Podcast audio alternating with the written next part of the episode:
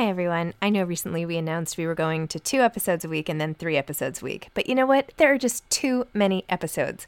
So we are going to back to 5 episodes a week.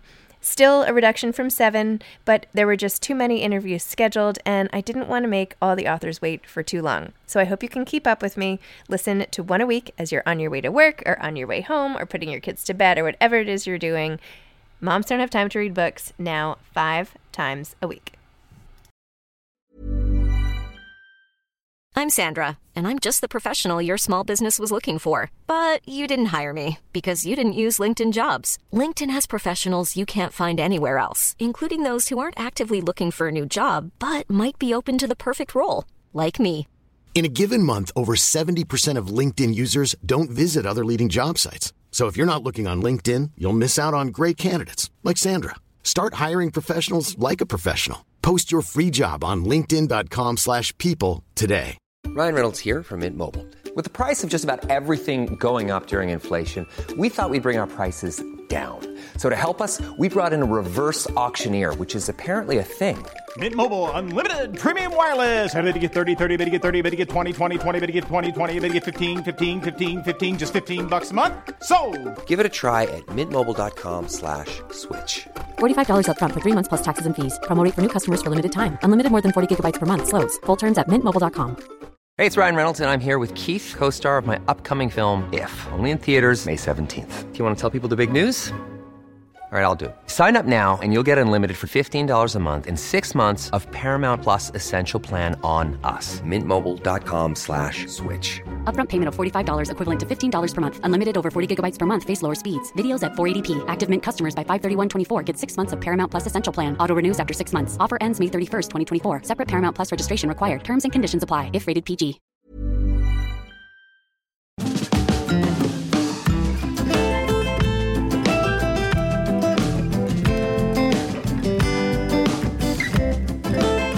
Hi, I'm Zibby Owens, and you're listening to the Webby-nominated podcast, Moms Don't Have Time to Read Books. Please also check out my other podcast, Kids Do Have Time to Read Books. I'm on Instagram at Zibby Owens and at Moms Don't Have Time to Read Books and at Kids Do Have Time to Read. So please follow me. And if at any time you have suggestions, my email is zibby@zibbyowens.com. Thanks for listening. Thanks so much to my latest sponsor, the Mermaid Pillow Company, mermaidpillowco.com. They make these amazing pillows with sequins on the back and positive messages on the front. And they now even make custom pillows and blankets. It's an amazing company. And if you enter the code ZIBBY, ZIBBY, you will get 10% off, which is super cool. So please check them out, mermaidpillowco.com. I'm excited to be talking to Catherine Price today over the phone. She is the author of, funny enough, How to Break Up with Your Phone, which is being published in 26 countries and translated into 18 languages. An award-winning writer and science journalist, Catherine's work has appeared in the New York Times, the LA Times, the Washington Post, the Oprah magazine, and many other publications. She's appeared on the Today Show and other impressive outlets. Her previous books are Vitamania, How Vitamins Revolutionize the Way We Think About Food, 101 Places Not to See Before You Die, Mindfulness, a Journal, and the Big Sur Bakery Cookbook. A graduate of Yale University and UC Berkeley's Graduate School of Journalism, she currently lives with her family in Philadelphia. So welcome, Catherine. Thanks so much for coming on Moms Don't Have Time to Read Books. Thank you so much for having me. And Catherine, this is like the craziest because you're the first person who I heard about your book and then realized that we had gone to high school together. Well, it was very funny when I heard about a Zibby. I was like, I know a Zibby. I wonder how many there are. And then I saw a picture and was like, oh my God. I know. I do indeed. I know. It's like, I know her. That's amazing. Anyway, so exciting to hear of all the things that you've accomplished in your life since we went to high school together. And it's so funny, too, how if you don't see someone's picture, you might not recognize them from just their name. So anyway. Right, exactly. So can you please tell listeners what How to Break Up with Your Phone is about and what inspired you to write it? Yes. So breaking up with your phone does not mean dumping your phone. I always like to clarify that right from the get-go because otherwise people tend to freak out and say, oh my God, I could never do that.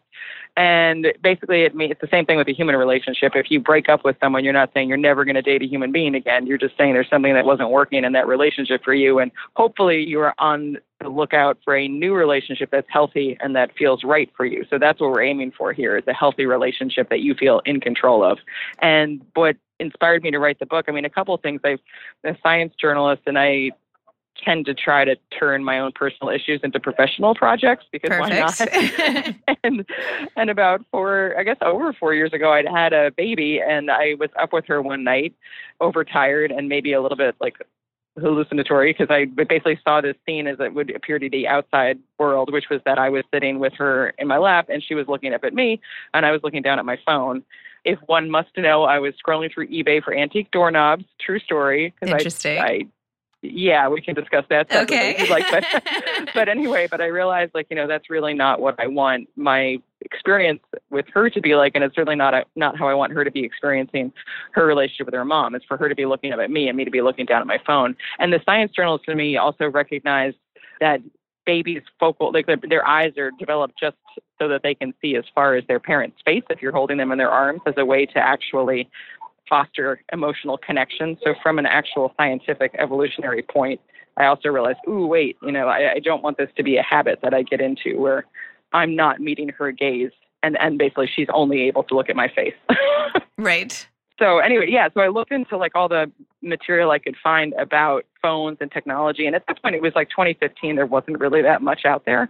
And what I did find was really concerning, but it didn't have any actionable stuff in it. Like there'd always be like one page of tips and tricks. So I was left kind of feeling depressed and out of control and then powerless. So my hope was to write a book that would combine a look at the science and an easy to read, almost fun. I mean, I tried to make it fun format with an actual plan that people could use to begin to change their behaviors. And again, it's not about not using your phone. It's about a mindful relationship. You did make it fun. There are a number of things I really like about this book. One is that it is not that long. It's like compact and small and feels manageable. We were just talking about friends who, it's how hard it is to find time to read, of course. And this book does not take that long to read. So that's amazing. And it's so, that also was a goal. Right? Is that a goal? Yes, I was trying to make it short, because I realized that people, unfortunately for us writers, people don't really read books as much as they used to, in part because of our phones. And so I didn't want to have, a 250 or 300 page book that would make people feel burdened. I really wanted to give them something easy to read and easy to act on. Yeah. I feel like maybe publishers think like they're not giving people enough if the book's not long enough, but I feel like as a consumer, the exact opposite way.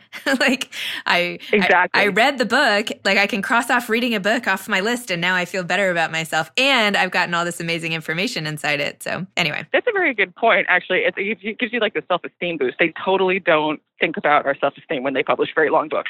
Right? It really means they like pamphlets. We should be publishing pamphlets, and then everyone can just check them off their list and feel very accomplished. I mean, I feel some books I should get a medal for finishing. I'm like, I want to like scream it from the rooftops. Like, I just finished this 500-page book. Is anyone going to do anything? I could have read two other books, but I didn't. Exactly. Like anything by Ron Chernow, you're like, I deserve a medal. This was very long. Totally.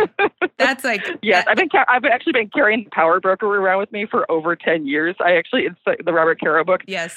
It's so big that I actually ripped it into pieces just so I could carry around manageable chunks, but I still haven't finished. I have to do little tricks like that. I have to be like, I'm not going to read this whole book. I'm going to read the first half, and then I'm going to reassess. And like, then I get to the first half. And anyway, I'm getting off topic. But point is, I'm glad that your book is the perfect length, especially for moms. And I love the cover, the yellow and blue and white little text bubbles and everything. So, but more than the format and the physicality of the book is the content of the book, which is super helpful. And the thing, I want you to talk more about it, but just for other people, it's so consumable and actionable. Like I actually feel like I can do what you said, and I don't feel like you were preaching to me about what I have to do, but just like nicely suggesting it from a point of understanding. So I just wanted to personally thank you for that, because now I'm going to take these suggestions to heart. Oh, great. That is exactly what I would hope. And that makes me very happy to hear.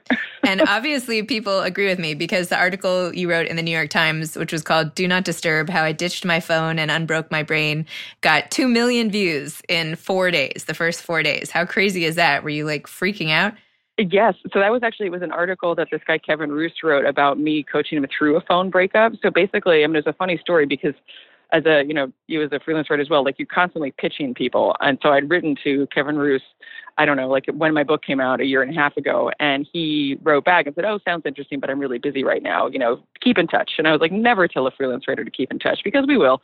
And so we corresponded several times over the course of the year. And then there was one night, I think in like December, where I got this email from him out of the blue that said, you know, "I've reached a breaking point. I really need your help for the sake of my mental health and, you know, basically my sanity and my relationship and everything. Like, I just need help with my phone." And I later asked him, like, "What was that moment that made you contact me?" And he said he was at an Alvin Ailey performance with his wife, and he realized he had snuck out to, quote, use the bathroom, but in fact, he was just going to check his phone, and that he, I think, emailed me on the way home.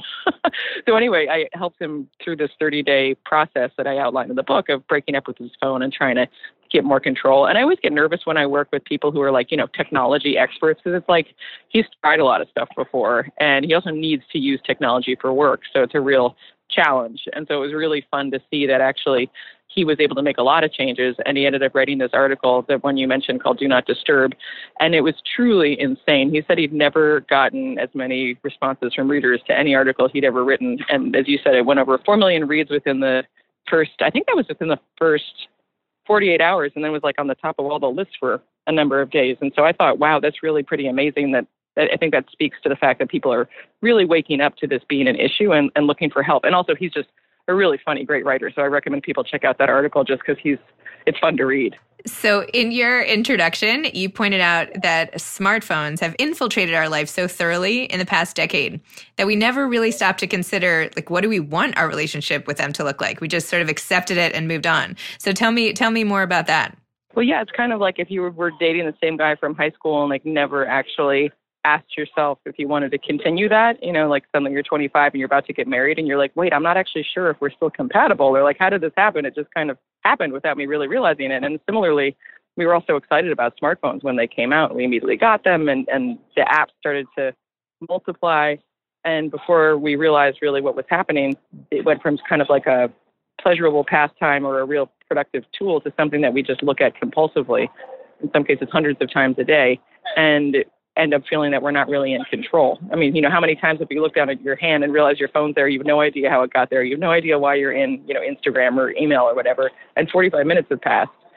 So what I realized is that, oh, wow, we really actually should be taking a step back as a society and as individuals and asking ourselves, like, what role do we want phones and, in a broader sense, technology to play in our lives? Because phones are just one technology. I mean, they're probably going to seem pretty outdated soon, because you have to type with your thumbs and stuff. But how do we want to interact with technology, and what steps do we need to take to make sure that we have healthy relationships? So this is not how to break up with your phone and replace it with your iPad. That doesn't count. I know people ask me that. I'm like, yeah, that's I mean, the benefit cheating. Of the iPad is at least you're not carrying it in your pocket. And that's part of the issue. Like when addiction psychiatrists talk about addictions, they talk about ease of access. Like, the easier it is to access your problematic substance, the more you're likely you are to abuse it. So the good part about iPads is you're probably not going to be checking them in the elevator, right? But then, of course, before bed becomes an issue. I actually, speaking of mental health professionals, I took the quiz in the book for how addicted you are to your phone, and it said just go see a psychologist right away. Yes, there's a thing called the smartphone compulsion test that this guy, Dr. David Greenfield, created. This guy created the Center for Internet and Technology Addiction back in 1998, which is so prescient. But he made this smartphone compulsion test, and as he himself will say, like, if you have a smartphone, you're going to fail the test, because basically, it highlights behaviors that we do all the time and that have become so commonplace that they seem normal until you take a step back and you realize, wait, that's not normal at all. Like feeling anxious if you're separated from your phone for more than a few minutes, or always having your phone at your play settings during meals, or like sleeping with it next to your bed, or mindlessly swiping through apps like for hours at a time. You know, at first you're like, yeah, of course. And then you realize, oh, wait, this is actually strange. If you swap in any other technology or really anything else, it would just be like, you, even if you had to have your coffee cup near you as much as we do our phones, like, that's weird. And particularly weird is when you said that 1 in 10 Americans admit to checking their phones during sex. So I was like, what part of sex? Like, when are they doing this? I know. I don't know when exactly. I mean, not that I really want to know. I don't really want to know, but... I did some interview, I remember, with like an Australian group, and they thought I was saying I had done that research. And I was like, no. They're like, tell me about this research that you did about Americans and sex and phones. I'm like, nope, not intruding upon people's bedrooms. But yeah, I mean, I think all of that just speaks to the fact that we're allowing them into very intimate moments where if you actually think about it, it's really weird. And sex is one where it actually does still seem weird, thankfully. But I mean, I've spoken to people who have told me about issues, one guy in particular about like post-coital moments where his girlfriend caught him reaching for his phone, which was under her pillow. And then he had to play it off like he was stroking her hair. And and she totally knew what he was up to and got very upset about it. Oh my goodness. Your concept in the book, by the way, of fubbing with a PH, PHUBBING, which is like phone snubbing someone else, is so perfect because that's sort of what makes me take stock of my own habits is when I feel sort of rejected by somebody because of their phone habits. So like if my husband is on his phone, I feel like offended and he's like, you're on your phone all the time. And it somehow feels bad being on the other side. And even my mother, who's like in her 70s, when I see her and we're like taking the kids to somewhere and she's on her phone, I'm like, what? I don't know. It feels so personal. So I feel like I at least try to remember how I must be making other people feel if that's the way I feel. Like, do you have that sensitivity too? Yes. Yeah. I don't know who came up with the term fubbing, but yeah, it's short for phone snubbing. And I think one way to really take stock of your own phone relationship and kind of like, I think we all just need little wake-up calls or jolts. Like this, the experience I had that I described with my daughter that night, that for me was a real wake-up call where I was like, wait, something about this is weird.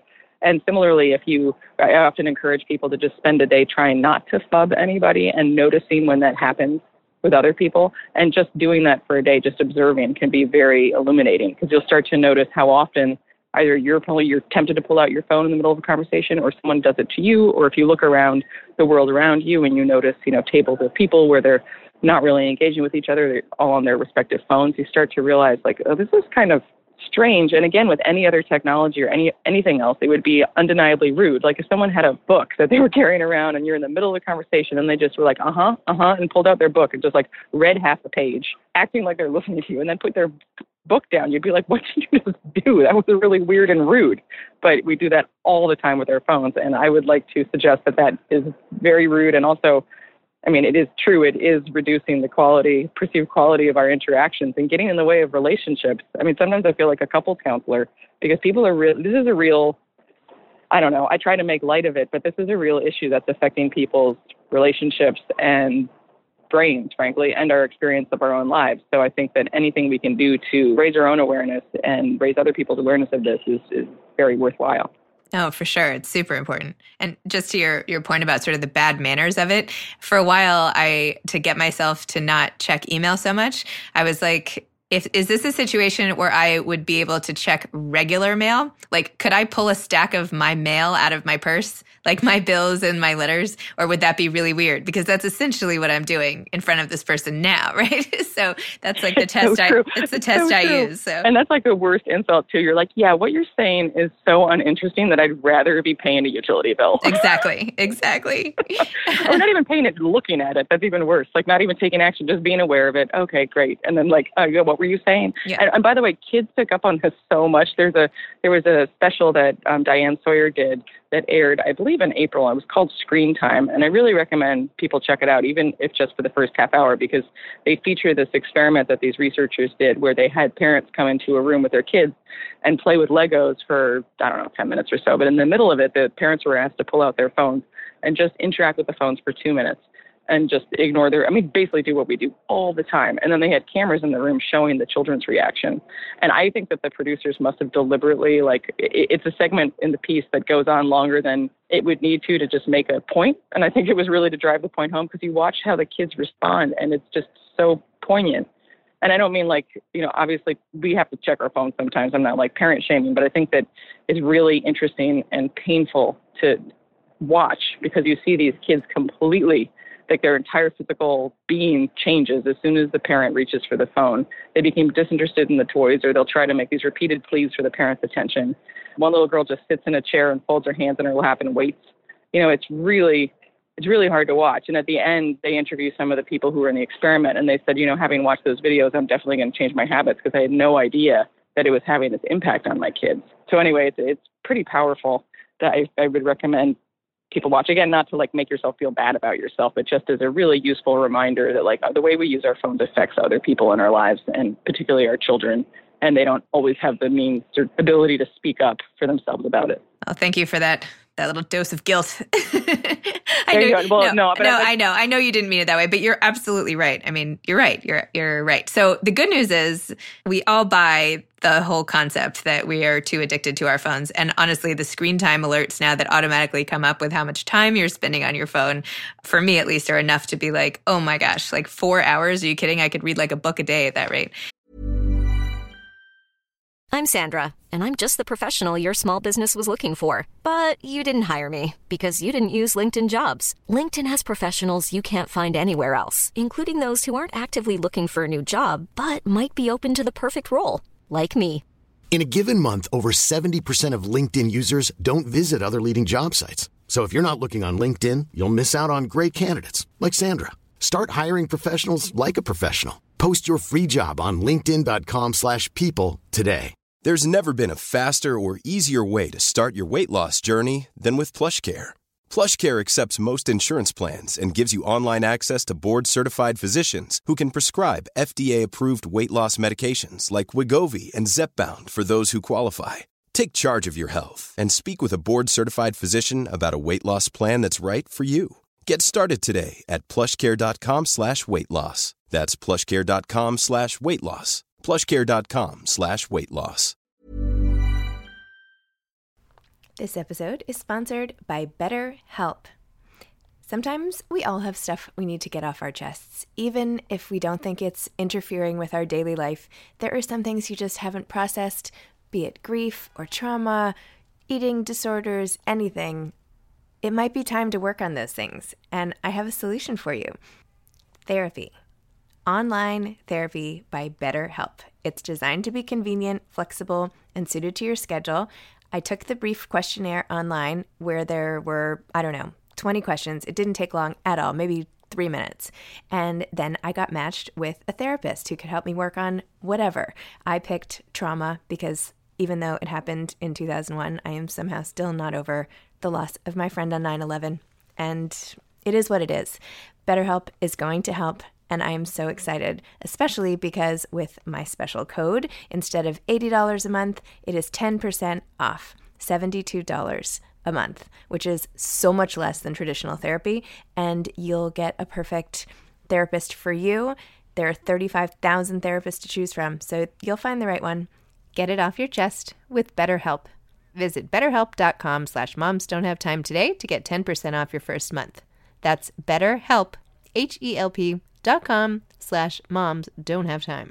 So you have this 30-day plan to cure ourselves or at least manage our addictions. What do you think are the most important steps in that? Well, I think one of the most important is to not beat ourselves up over it. Like what's done is done, right? Like you can't change what you did in the past. And then also the phones and apps are deliberately designed to be very difficult to have healthy relationships with because that's how they make money. So like Instagram is making money when you scroll through it. For two reasons. First, it's an advertising-based app, so they get to show you sponsored posts.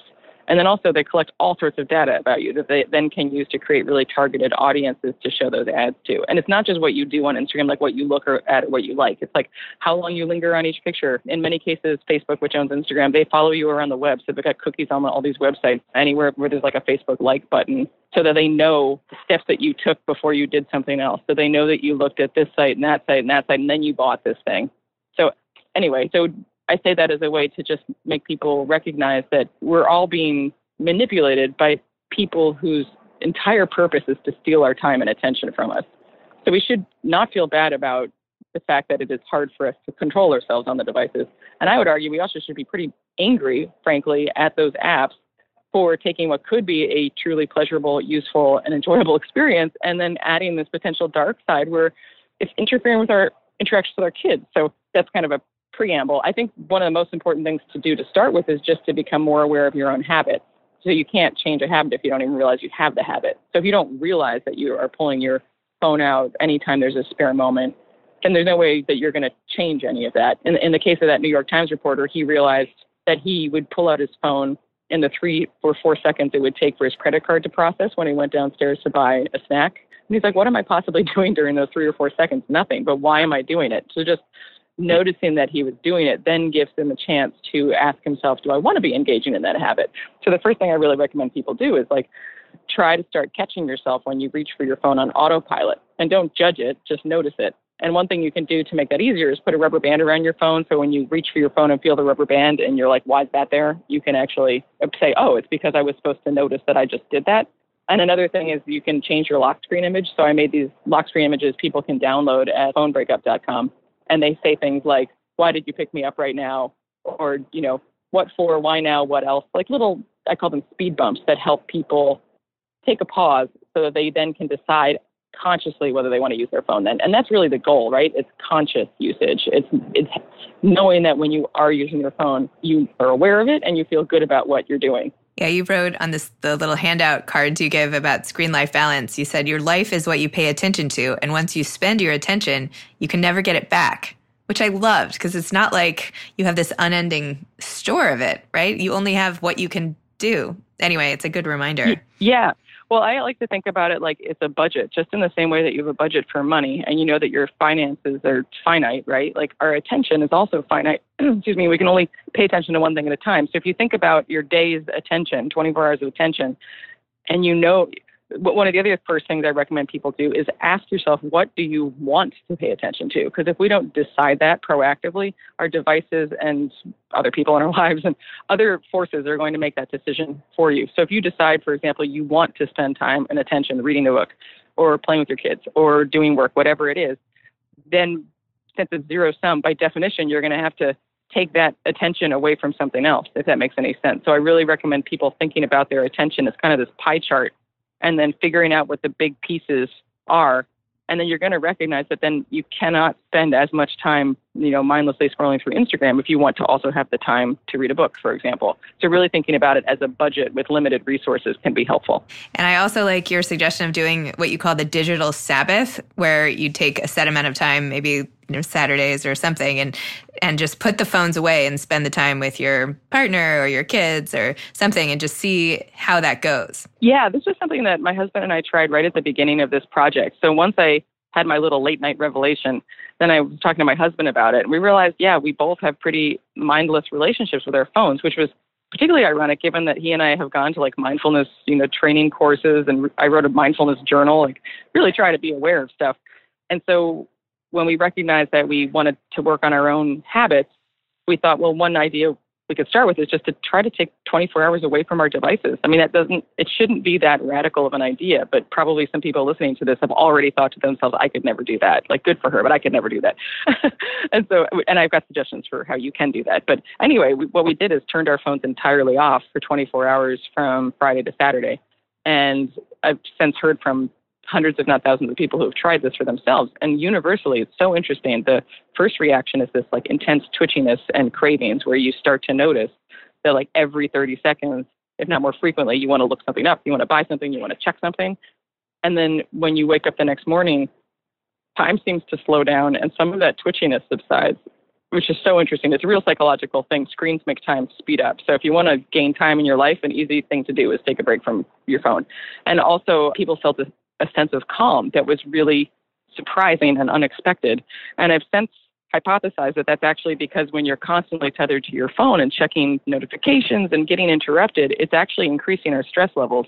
So when you truly in the form of increased levels of stress hormones like cortisol, and when you take that constant stimulation away, it actually does change us physiologically in a way that feels really pleasant. So what I've experienced myself and heard from a lot of other people too is that what starts out as this totally like anxiety producing or provoking idea ends up being an experiment that people want to continue. And in some cases, they don't even want to turn their phone back on after the 24 hours. But anyway, I often recommend it as a way to kind of jumpstart if you really want to like dive in and get started, especially if there's someone in your life who's resistant. Say, oh yeah, I heard this crazy woman talking on the podcast. She suggested we take a 24-hour break because it's only 24 hours. Like, let's just do that and notice what happens. And it might provoke a fight. I don't know. I mean, there might be pretty dramatic, like, results, but that's all really interesting input that you can then talk about. Or, you know, why was it so hard for everybody to do that? Or now that we have taken a break, again, like I always like to emphasize that you should find positive things to fill the time with, because you want to make sure you've got plans. Otherwise, you're going to all end up sitting around kind of being like, what are we going to do with ourselves? But people end up having really nice experiences with their families or their partners and friends. So how can we take what we learned during those 24 hours and apply it to our normal lives as well? You know, what can we learn from this we can take going forward? Because it doesn't, my point is never that people should have a total abstinence from their phones, because I think that's completely unrealistic for 99.99% of people. It's really about just being more mindful about how and when we're using them. Totally. I mean, these are all, and I think that this also dovetails so well with finding more time to read, which is my whole thing, because, you know, reading, I think, has so many benefits, and yet it's so hard to fit in. If you could take some of the time away from the phone and devote it to reading, you know, that's it right there. I think that's what takes up so much. Not that's the only thing. There are 8 zillion things that take up mom's time, but I don't know. This is a big chunk of it, and you know, if you can like go through your 30-day program and then like see how many books could you read while you're going through this detox plan. Well, and that was the crazy thing with the New York Times reporter. He read like 12 books. I mean, he also is an exceptional person, but like he read like 12 books in like 3 weeks or 4 weeks or whatever. So, I mean, yeah, several things about that. I think that reading is such a perfect example to use in this case. First of all, the average person is spending 4 hours a day on their phone.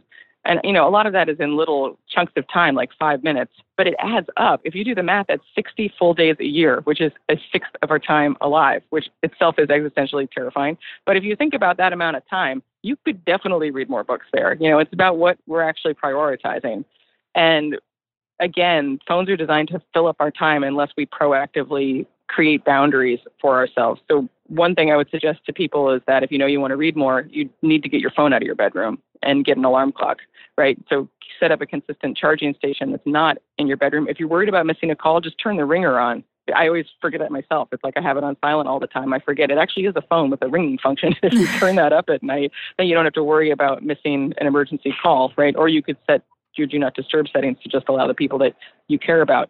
But in any case, get it out of your bedroom. But then very importantly, put a book on your bedside table that you want to read. Because when you're trying to change a habit, you want to make it hard to engage in the habits that you want to change. And then as easy as possible to engage in the ones that you're trying to pick up.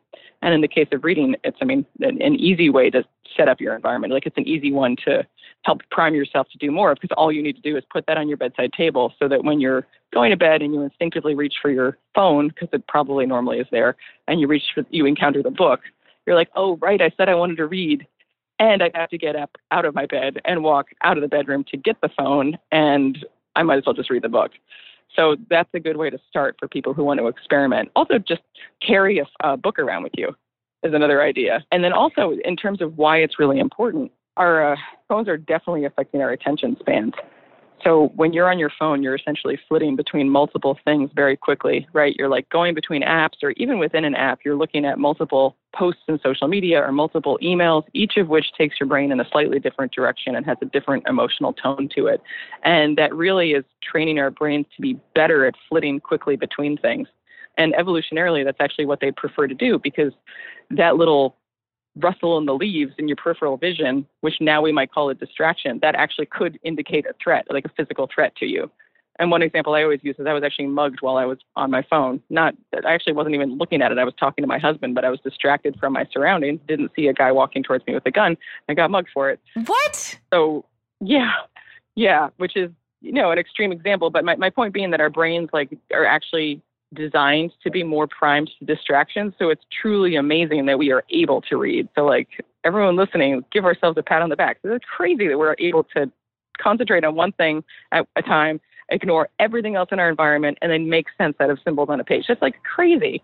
So our brains don't really want to do that. And when you're on your phone and you're flitting between all these things, you're essentially undoing all this hard work that you have put in over the course of your life to make yourself able to do that. So if you feel like you haven't read a book in a long time, you feel like you can't even read more than a page without getting distracted, and you think it's your kids, it might partially be your kids and being a mom, but I can assure you that it is also partially because we're training our brains on our phones to be that way. And the good news is you actually can reverse that. It does take conscious effort. I always recommend people set a timer, not on their phone, and just read uninterrupted for that amount of time, just to show yourself, A, that it's bizarrely hard, and then B, that you can do it. And it doesn't take too long to build up the ability to do it again. But we do need to, it's like, you know, getting in shape at the gym. It's much easier to get out of shape than it is to get in shape, especially if you had a personal trainer who's basically telling you to eat junk food on a couch.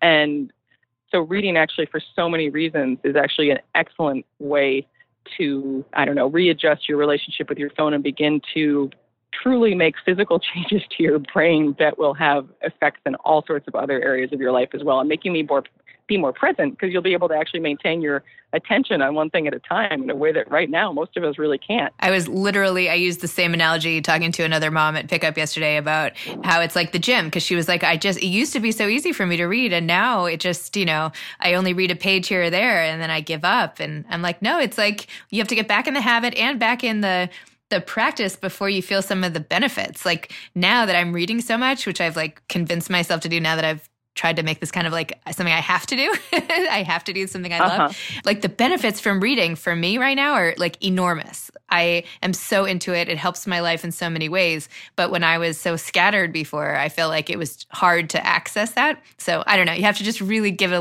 little time, and it will pay off in huge ways. Yeah. And I'd be interested in like what kind of benefits have you found in unexpected areas of your life from picking up reading again? I feel like I am even more in tune with other people, right? Like the empathy quotient, which obviously it's just like part of myself. But now that I'm reading so much and I'm constantly in other people's heads, I'm just like primed to sort of not like peek into people's minds, but just like I just feel so connected to other people. That sounds ridiculous. But also I don't think it does. Just getting the peace for myself and the escape from my own crazy stuff in my own head, right? Like I'm like a pretty anxious person. And when I'm reading, it's the only time that I don't think about anything. I don't pick up my phone. That is the only thing I'm doing. And I get such a charge. Like it gives me energy to do everything else I need to do. Yeah. I think it's so interesting to compare that with some of the other things we do supposedly for entertainment or to soothe ourselves. Because I would argue we definitely use our phones like drugs, in the sense of you use a drug to either stimulate yourself or calm something to like avoid unpleasant emotions, right? And when you turn to your phone for that, how do you end up feeling afterwards versus turning to a book like you're saying? It's so interesting. There's just such a nourishing feeling that comes after you finish reading. I think it's partially because you get into a state of flow in your brain. Mm-hmm. And also it's really relaxing and rejuvenating to just do one thing at a time. I think that a lot of our modern stress comes from the fact that we're trying to put too many things into our working memories, which is basically the part of your brain that's able to remember, like, you know, names of people at a cocktail party. And there's a really famous experiment called, the magic number 7. Magic number 7 plus or minus 2, which is basically the idea that we can hold between 5 and 9 things in our working memory at any time, and then we totally get overwhelmed. And more recent estimates are more like 2 or 4. Which you can see if you meet people at a cocktail party and you're like, okay, 2 to 4 people probably will remember their names for the conversation. Anything more than that, then you start to have a little panic. Mm-hmm. And so I think that personally, like much of our stress of daily life is trying to put too much stuff into that working memory. And our phones are compounding that problem to ridiculous degrees, where there's so much information that we get anytime we open the phone, even just looking at the home screen, because it's got all those apps on it. That's really overstimulating to our working memories. So when you read a book and you get lost in a book and you're just allowing your brain to just get totally absorbed in one thing, I think it really is very restorative on a, you know, in our brains themselves. Totally. Well, thank you for that public service announcement on reading as well. That Read was super. More. Yes, that was so helpful. I think we're almost out of time, and I had so much more I wanted to ask, but thank you so much for coming on. I just want to know, like, what advice would you have to someone attempting to write a book like this? To write a book like this in particular? Yeah, or just in general writing? In general. Let's just say writing in general. Well, writing in general, okay, I would say, tying this to the phones, that creativity, so anyone who's tried to do anything creative, which probably is everybody listening to this, knows it's such a fickle, difficult, I don't know, it like comes in little spurts. You never know when it's going to strike, and you have to kind of like make sure to take advantage of it when it's there. And if you've got something that's constantly dragging your attention and your time from you, such as your phone, you're basically letting it kind of steal your creativity from you in little dribs and drabs. I don't know if that's an expression. My husband always says that, but dribs and drabs. When you're like, you know, posting stuff on Instagram and you're like thinking about a clever caption. Well, that's your creativity that you're spending something that's totally ephemeral, and you're doing it just so you can get like a pixelated like from someone on the internet, which is fine if you actually want to do that. But if you're trying to write a book, I would say that one important thing to do would be to guard your attention. One thing to do would be to really watch out for the way that your phone is interfering with it, because frankly, you're never going to get it done if you're also sitting next to your phone. And I personally use things like app blockers, such as Freedom is a really great one that works on both Android and iOS and Windows products, that allows you to block certain websites across devices for particular periods of time so that you actually can't indulge in your natural desire to switch over and just check something, quote unquote, for just a second. So I really recommend using technology tools to help protect yourself from technology so that you have any chance of giving your brain the space it needs to be able to produce a creative work. I mean, I sat down to write something yesterday, and I've been writing shorter things recently. I sat down to write something like a would-be blog post. I was like, oh, man, writing is hard. anyone know that? So anyway, I think like structuring your environment both on and offline to really protect mental space and to frankly like cage yourself in so that you can't, your mind is going to want to go for those distractions. So you got to figure out a way to block yourself from that. Another tool I use that is really helpful for anyone out there with email issues is called Inbox When Ready. And it works for Gmail and I think Outlook. And it basically, it hides your inbox from you and hides the number of new messages from you so that you can go in an email and like write an email without seeing everything else waiting for you. And you can search for an email without seeing everything else waiting for you. But it sounds like such a simple idea that wouldn't be profound, but there's no way I could have written my book without this plug-in, because I didn't realize how just seeing the number of messages in the tab on my browser was actually extremely distracting. So I recommend people check out Inbox When Ready and Freedom in terms of technological tools to give yourself a bit more mental space so that you can focus on creating something like a book. Love it. Thank you. Super helpful in every way. Thank you so much for coming on Moms Don't Have Time to Read Books. And thank you for everything you've done to help so many of us. Well, thank you so much for having me. It was really a pleasure. Oh, good. All right. Take care. Thanks again to my sponsor, Mermaid Pillow Co. MermaidPillowCo.com/Zibby. Enter code Zibby for 10% off. Thanks so much. Check out those really awesome giftable pillows and blankets. Thanks for listening to Moms Don't Have Time to Read Books. You can follow me on Instagram at Moms Don't Have Time to Read Books and at Zibby Owens, and my new podcast at Kids Do Have Time to Read. Thanks so much to Steve and Ryan at Texture Sound for the sound editing. And thank you to Morning Moon Productions for providing this fantastic intro and outro music. Thanks for listening. You could always email me at zibby@zibbyowens.com.